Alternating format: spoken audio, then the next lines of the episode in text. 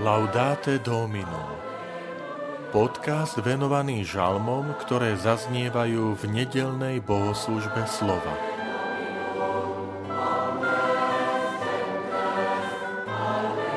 Pán požehná svoj ľud pokojom. Žalm 29 Vitajte pri počúvaní tohto podcastu. Volám sa František Trstenský, som farár v Kežmarku a prednášam sveté písmo v kňazskom seminári v Spišskom podhradí. Pán požehná svoj ľud pokojom. Zdávajte pánovi, synovia Boží, zdávajte pánovi slávu hodnú jeho mena. V posvetnom rúchu klaňajte sa pánovi. Hlas pánov nad vodami – Pán nad veľkými vodami, hlas pánov taký mohutný, hlas pánov taký veľkolepý. Zahrmel Boh veleby a v jeho chráme všetci volajú sláva.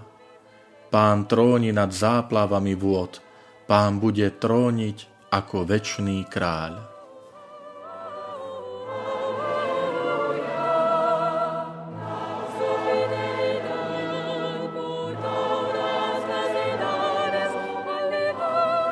Súčasnosti podľa mnohých odborníkov tento žalm 29 je vôbec najstarším žalmom.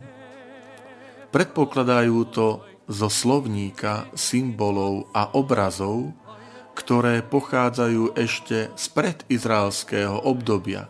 My ho nazývame kanánske obdobie. A o ňom sme sa dozvedeli vďaka objavom mesta Ugarit v Sýrii.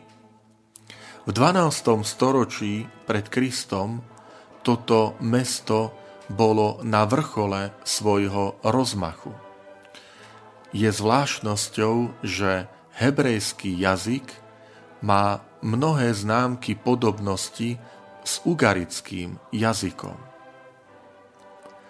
V náboženskom systéme Kanáncov bolo dôležité božstvo prírody – nazývalo sa Baal.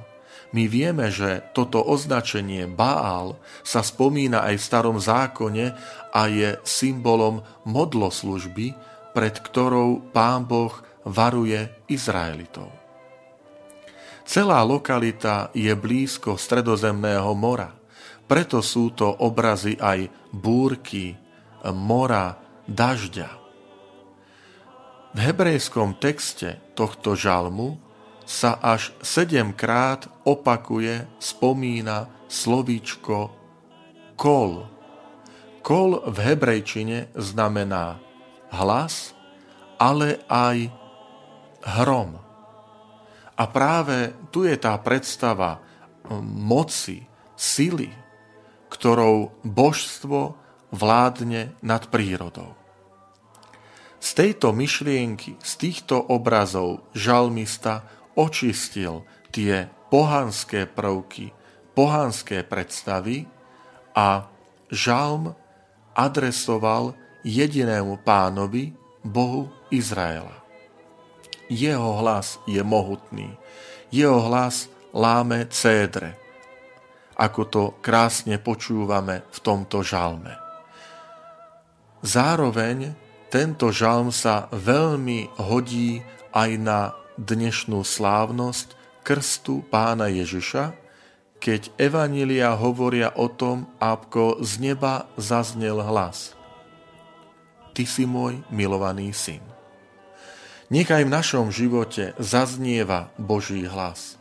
Nech aj v našom živote Pán môže konať veľké skutky a vďaka týmto veľkým skutkom aj premieňa naše životy.